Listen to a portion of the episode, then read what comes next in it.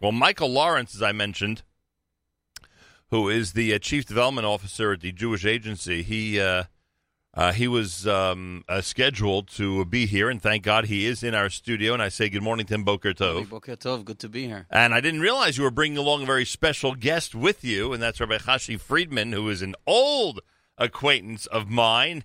Neither of us cared to discuss how old that relationship goes back, but Reb Chashi, it's an amazing treat for me to see you here, and welcome to JM and the AM. Me too. Thank you very much. I think we need a drop of background for our audience, because there's a lot of people I think have heard of the Jewish Agency and don't realize, you know, what it is, what it does, etc. In fact, except for the area of Shluchim, except for the area of those who come from Israel under the umbrella of the Jewish Agency to try to give a taste of Israel to people here and attract, and other areas of the world, and attract them to consider the Holy Land in their future. Outside of that, I'm not sure they realize just how large an organization it is and how historic an organization it is. Do you want to give a brief 100%.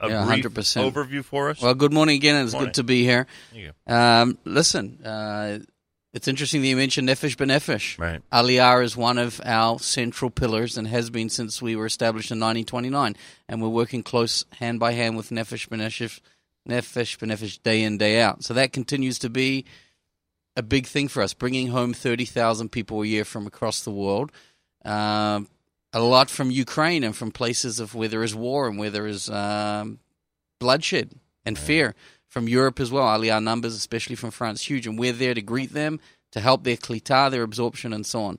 But we're working in a lot of other areas, and in essence, our motto these days is every one of us together, and that means that literally every Jew, every Israeli needs to be part of the Jewish people. One of the things our people do know is that Natan Sharansky, for I think a period of 9 or 10 years, was the head of the Jewish Agency. Right, 100%. We evaluate his term as a good one? Listen, Natan Sharansky is a leader and a visionary, and I think there's great things that he did for the Jewish Agency and he continues to do for the Jewish world and the State of Israel. You know, there's things like, you know, the Kotel issue and so on that I wouldn't say...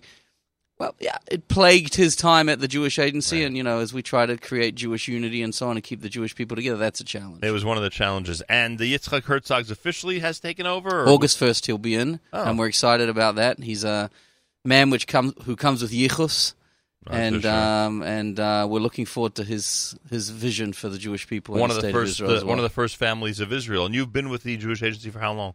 I've been for 2.5 years. Michael Lawrence here, Chief Development Officer, and you have Rabbi Chashi Friedman with you, and that's because Rabbi Friedman's role is? Rav Chashi's role is actually, he's the Director of Education for a remarkable program in the IDF. We've got tens of thousands of folks in Israel who end up in the IDF but are not halachically Jewish. Right. And that creates a challenge. Tens of thousands? Well, over the years, yes. Wow. And every one of us together, we want to make sure that those people feel part of the Jewish people and feel, even, as Chashi will explain, have an opportunity to become part of the Jewish people if they so wish. How long have you been doing this? I've been doing this for 17 amazing years. And wouldn't you agree that in addition to the tens of thousands that Michael just spoke about, there are also members of the Jewish faith in the IDF that also need strengthening when it comes to their Jewish tradition? As a matter of fact, one of the chiefs of staff, Gabi Ashkenazi, came to visit our Nativ program, which I'm going to describe. Nativ's the name of the program. Right, Nativ. And he said, you know what, I really wish we had the budget that every single soldier in the IDF would do this program. Amazing. And by the way, over the years, we've had kids who joined Nativ way back when they allowed Olim. And now it's mostly for people who are not Jewish halachically. And there are kids who grew up in New York in the modern Orthodox world, had the same education I did, MDS, MHS, all that stuff. And they said, you know what? What I went through here in 6 weeks was more powerful than what I went through in high school in 4 years. Right. So we think we're doing something very special. Yeah, we tend not to pay much attention in high school to academics. But oh, yeah. Well, my teacher always told my mother that I spent too much time looking out the window, and I was going to reinvent the steam engine. There you go. Which I didn't do. There's a vote of confidence. Right, yeah. So Nativ, and I saw the video. I got an idea of how this works. It is remarkable and incredible. But I would assume the first step is to identify who would have a question mark over their Jewish background, right? Who might not have a Jewish mother, who might be, you know, the result of questionable conversions All this stuff seems complicated to a regular American guy like me. If you think it's complicated to you or even complicated to us, imagine being called into the IDF, thinking you're Jewish, coming from a family that you see as Jewish, keeping the Jewish holidays, and suddenly finding out through a bureaucratic piece of paper that you're not Jewish. Right. And that's the majority of these cases? I'd say a large percentage. Others know from when they're kids. It varies. But let's go a step backwards, because I'm here also to say thank you to our listeners who were involved way back when. You know what I'm talking about in the Free Soviet Jewry movement. Sure. And we were out there in the 70s and 80s. You know, Dag Hammarskjöld Plaza, 1, 2, 3, 4, open up the iron door, 5, 6, 7, 8, let people immigrate. What do you want? Freedom. When do you want it now? Correct. And we were involved. We worked in Riverdale and the Soviet mission down on 67th Street. And some of us are also involved in the JDL, got in a little trouble, right? Well, it worked. And so firstly, I'm here to say thank you to the American Jewish community and to especially those modern Orthodox listeners who did so much to get 1 million Jews home to Israel. As Yirmiyahu writes in Ovbo mi Eretz HaTzafon, they came. The problem was that when they came to Israel, no one thought there was going to be a problem that we had to deal with, which is that 1/3 of them were like a soldier called Michael, who grew up in a Ukrainian village with a Jewish father and a non-Jewish mother. And this was very common after communism, assimilation, pogroms, Holocaust. Every effort was made by the Soviets to wipe out Jewish identity in Hebrew. And so Michael grew up with this anti-Semitism that permeated the village. His non-Jewish mother wore a Star of David and defended the kids from anti-Semites. She's the one who told them to keep the Jewish holidays. She's the one that made sure they don't lose their Jewish identity, like Ruth HaMuaviyah. Right. Along comes someone from the Jewish Agency in the 90s, under the law of return, where anybody who has a Jewish grandparent who would have been killed by Hitler is welcome to come home, become citizen of Israel. Michael comes home, gets off the steps, and what did they tell him? Oh, welcome home, Michael. Just a small detail. There you are a Zid, a Jew. Here, you're a goy. Right. And that's the type of kid that we get thousands of every year in the IDF. And it was decided to start the Nativ program when a guy, No, I'm just going to say, though, to us, that seems more like a clear-cut case. In other words, that doesn't help Michael, but we know what our tradition says about Jewish motherhood. Exactly. You know, in that. Exactly. But there must be, though, so many safek, so many... You know, there are many suffixes. When the kids come to the program in the IDF to study Judaism and Zionism, one of the first things we do is we work with them on checking out their background with an organization called Shorashim, and that organization for free will even go to former Soviet Union, Russia, Ukraine, Belarus, all these places, and see if they're Jewish or not. So you try to determine... You do what's called the Birur Yahadut. Got it. Right? They don't always find out, and that's very painful. So there are many who have to do Giyur, Geirus, conversion, because they're not sure, even though they know they're Jewish. But you're not exclusively dealing with those from the former Soviet Union. There are other people around the world. 85%, correct. Yeah. We have from America, we have Ethiopia, we have Argentina, we have Finland, we have Philippines. And before you tell us about Nativ, and it is a worthwhile program to explore, like I said, I saw the video and I have a little bit of insight into how critical it is, but before that, I'm sure everybody listening right now needs to know, like I do, what the relationship is between you and the Rabbanut, and you and the Eidah Haredis, and you and Badatz, and you and all those who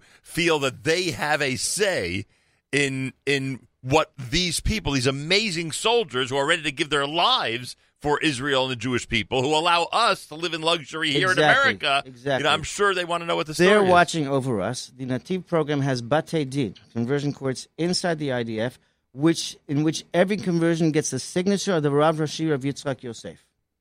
And when there was a controversy a few years ago about whether this Giyur is good or not, Rav Avadi Yosef himself, Alav Shalom, is the one that gave the okay.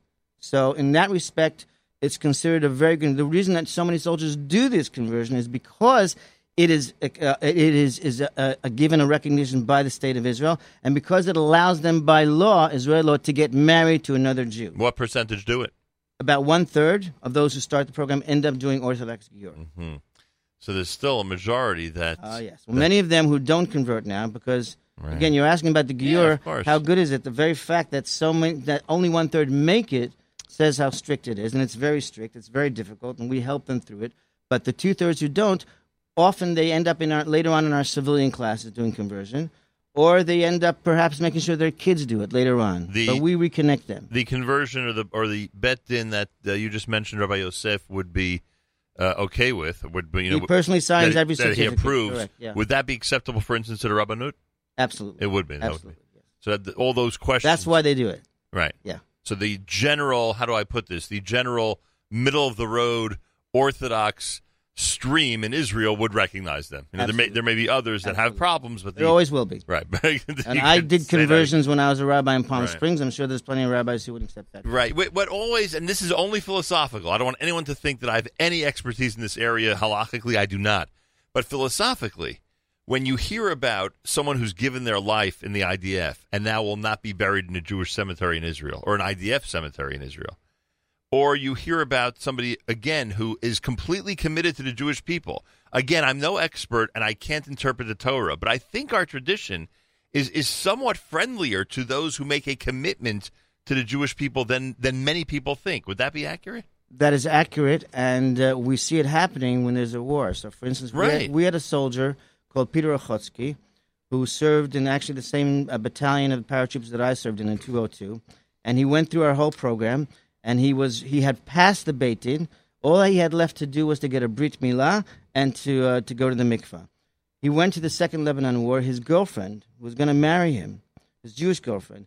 She said, "Don't go, because if you do a Brit Milah, you can get 30 days off. You won't have to go." And he says, "Everything that I did until now was to defend this people. I'm part of the people." And he went to the war, and unfortunately he was killed in combat.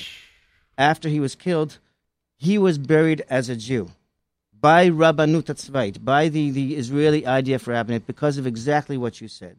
He publicly made a commitment to be a member. He may not have had exactly the conversion in the traditional sense. There are sources in Halakha which also point to this, absolutely. Okay, Michael Lawrence is here, Bechashi Friedman is here. All right, so now we come to Nativ. Right. It seems to me a comprehensive, you said earlier, you know, in a few weeks, what you get 4 years of high school or more. Right. And what was remarkable to me is seeing how the students really gravitate to it. Like, they want to know about our tradition. They want to know about Sefer Bereishit, and I mean the entire Sefer Bereishit, not just creation. They want to know about Sefer Bereishit. They want to know about our tradition and culture in terms of, you know, religious culture and Israeli culture. They want to know about the different, you know, halachot that guide, whether it's kashrut or something else, that guide, you know, everything that goes on. I would think many of them would be either resentful of it or would roll their eyes at it, but it seems that they're engaged when it comes to this stuff. Excellent what you said, because many of our soldiers come to us with a tremendous amount of pain and tremendous amount of anger, that they feel rejected, they feel they're second class, even though they want to be part of the Jewish people. Many of them, the second generation, grew up as Israelis and keep the Israeli holidays and all those things, and they come with a lot of anger because it says, who are you to tell me that I'm second class? So what we do in Nativ is we don't just teach them. We show them how much we love them. We tell them how much we appreciate them. We tell them how much they are our heroes. We're not doing them a favor. They're defending us. When I walk into a class of soldiers and say, Toda Rabba Hashem Sholem Aleinu, I say, thank you for watching over us. I finished reserve duty years ago. I say, thank you. One of the soldiers, she started to cry. And I asked her, why are you crying? Because nobody ever told me that before. So that's the first thing in Nativ. They get a big hug from us. And we tell them how much we love them. Besides that, what we do is we try and teach them Judaism. They learn Tanakh, Jewish history, Emunah, philosophy, Shabbat, Kashrut, Brachot. They do field trips. They do Shabbat together. They do Shabbat at host families. They do a roots project. I'll give you two examples of what works there. When we teach them about Moshe Rabbeinu, the greatest Jew that ever lived, they say Moshe Rabbeinu was just like you. He grew up in a non-Jewish house. And he tried to come back. And he tried to be a combat soldier. Vayachat HaMitzri, right? And then he told him, Misramcha, go back to where you come from. We don't want you. He went to Yitro, the non-Jew. And he married Sipporah, the non-Jew. Then he came back again and again. And finally became the greatest Jew. He said, Nativ is a place where you, as soldiers, learn that Moshe, the greatest Jew ever lived, is like you. Or Ruth HaMuaviyah, who is the great-grandmother of David HaMelech. And another example is our Shorashim Roots Project. We tell our soldiers, you have an assignment to explore where you come from. You show them the movie Fiddler on the Roof, and they see that candle lighting scene, and they have no idea. Da da da da da. Sure. They have no idea that the little girl they're looking at, watching her mother light candles in the shtetl 200 years, it could be their own great great great grandmother. So when they light candles for the first time, they're coming back home. We had an example of someone called Eden who should have been in the show with me, but she couldn't get a visa in time. And she explored her family. Turns out this so-called non-Jew who came into the IDF has a great-grandfather who was a hero in a Minsk ghetto in 1943 and was killed because he went out of his bunker to pay his non-Jewish employees the salaries he owed them. that man's grandson, Edward, fell in love with a non-Jew. And they told him, you're not marrying a non-Jew, we're taking you to Israel in 1992. 7 months later, he says, I'm going back because I love Olga. And he brought her back, and she said, where you go, I will go. He brought her back with her Christian grandmother. And their daughter, Aiden, went to our Nativ program and reconnected to the mitzvahs and to the Torah and to Eretz Yisrael. And this is what we do. We are closing a circle of Jewish history. We all prayed for them to come home. They came home, and it's amazing. Now let's welcome them and treat them like brothers and sisters. Amen, right? Amen. Michael, how do people find the program? Is it required in the IDF? Is it like what's the procedure of how this works? Well, first of all, they're receiving these letters. But what's very interesting is that Defense Minister Lieberman, Avigdor Lieberman, has just announced in the last week that the Israeli government is going to invest 8 million shekels, you decide the exchange rate for the day, right, to reach more people through a major effort on the internet and through social media and so more chayalim, more soldiers know about the program and can join the program. So they're not required to join it. They're offered it. There are no soldiers required to go through this. Absolutely not. You can't do that. So and if it was required, it wouldn't be the same thing. Correct. So they're offered it, and nonetheless, you have such amazing attendance. Right. We have about 75% of the potential will come every year. Pretty amazing, I'll tell you. And this expansion will do what? It will simply make it available to more and more soldiers. It will increase the numbers, right? 100%, which is important. And it succeeded without. We have a civilian program as well, which Hashi can explain further, with folks who have already passed the age of the army can also join classes, night classes during the week, and do a conversion as well. And that's important because, for the same reason, that just like the soldiers, regular citizens who are in the same background type of situation. And I walk into one of those classes and say, how many of you were in Nativ and couldn't do it there? And many of them raise their hand. When do they come to the civilian conversion class? When they want to get married. Right. See, so, you know, it goes on and on. And that's acceptable if they're sincere in the study and if they pass the Beit Din, absolutely. Right. The Beit Din is very strict. Right. The Beit Din is not going to allow them to just, you know, to get a conversion, you know, willy-nilly, so to speak. It's not willy-nilly at all. They're going to make sure that it's right. The course and that they go through it properly. Yeah. Very interesting. So this is and this, I assume, and again, coming back to our original premise, like all the Jewish Agency projects, is funded by the State of Israel, correct? I mean, that's essentially how it works. Well, the Jewish Agency receives some very significant funding from the government of Israel, but we are also receiving significant funding from the Jewish federations in North America and from philanthropists from across North America, also from Keren Yesod. So are there individual philanthropists who specifically support Nativ? Yes, 100%. From the United States? Yes. Oh, interesting. Yeah. So, and some foundations and so on, and that's part of the reason we're here, because as we see expansion, and you know, we're all agreeing here that this is a very critical program for Am Yisrael and for Medinat Yisrael. You know, we're looking for more partners, and that's part of the conversation. So, Reb Hashi, if a philanthropist was sitting here and said to you, you know, why is it important I support Nativ? What would be the short answer? The short answer would be that we brought them home, we the American Jewish community, right. And we owe them because they are watching over us with their lives. And when we land in Israel to visit on an El Al plane, and there are soldiers watching over that plane, that's often them. Yeah. And I, of course, always extend that even further, which I think you agreed with earlier in this conversation, that when we sit here in luxury, it's only because of the Israeli soldiers that are in Israel, including yourself, who is obviously, you know, in the military. They are our heroes, and that's what we tell them. Our heroes and our safeguard. Absolutely. We don't just admire them in this, you know, in this grand, you know, spiritual way.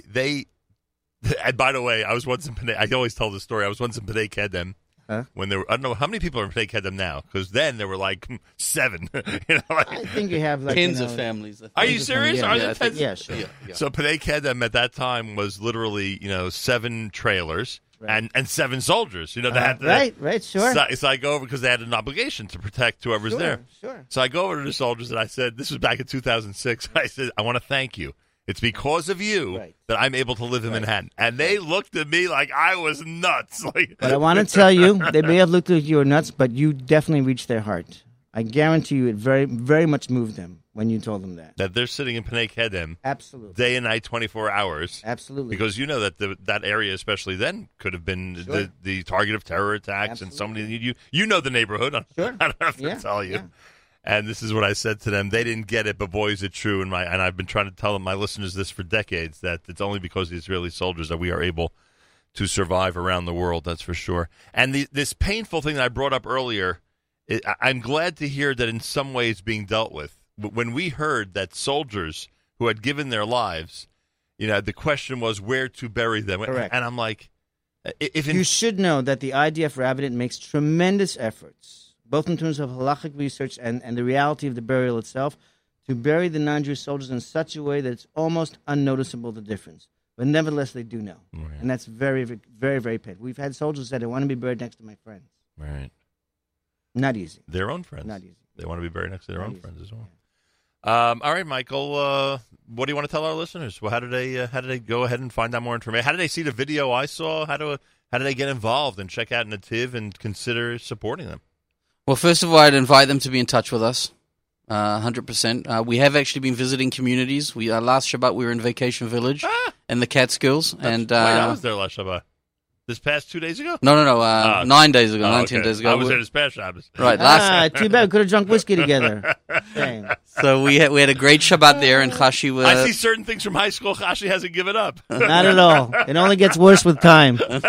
Ask my wife. She says, whenever she calls me at the office, we're either laughing or crying because of the emotions developed in our work. She says, do you guys work at all? Right? So, we drink whiskey in between. Depending on the situation, right? Go ahead. I'm sorry.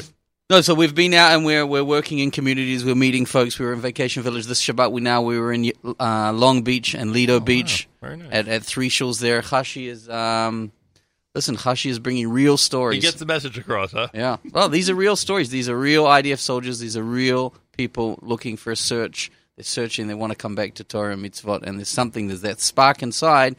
And thank God the Jewish Agency is able to be that journey mentor for them. Can people who are not radio announcers access that video? Because I think that video is very important, the one you sent me. Yes, it is on YouTube. If they type in Nativ IDF, simple as that, Jewish Agency, they'll be able to find it. There's a couple of videos there, a longer one and a shorter one. Great. They should bring tissues because it makes the tears run. Okay. And they can be in touch with us either through the website jewishagency.org, or they can email me directly if they want as well. Michael L, that's M-I-C-H-A-E-L, and another L, at Jaffi, JAFI.org. Excellent. Happy to hear from people. Kol HaKavod to both of you. I thank Michael Lawrence, Chief Development Officer at the Jewish Agency, and of course Rabbi Chashi Friedman, who is doing quite a job with Nativ.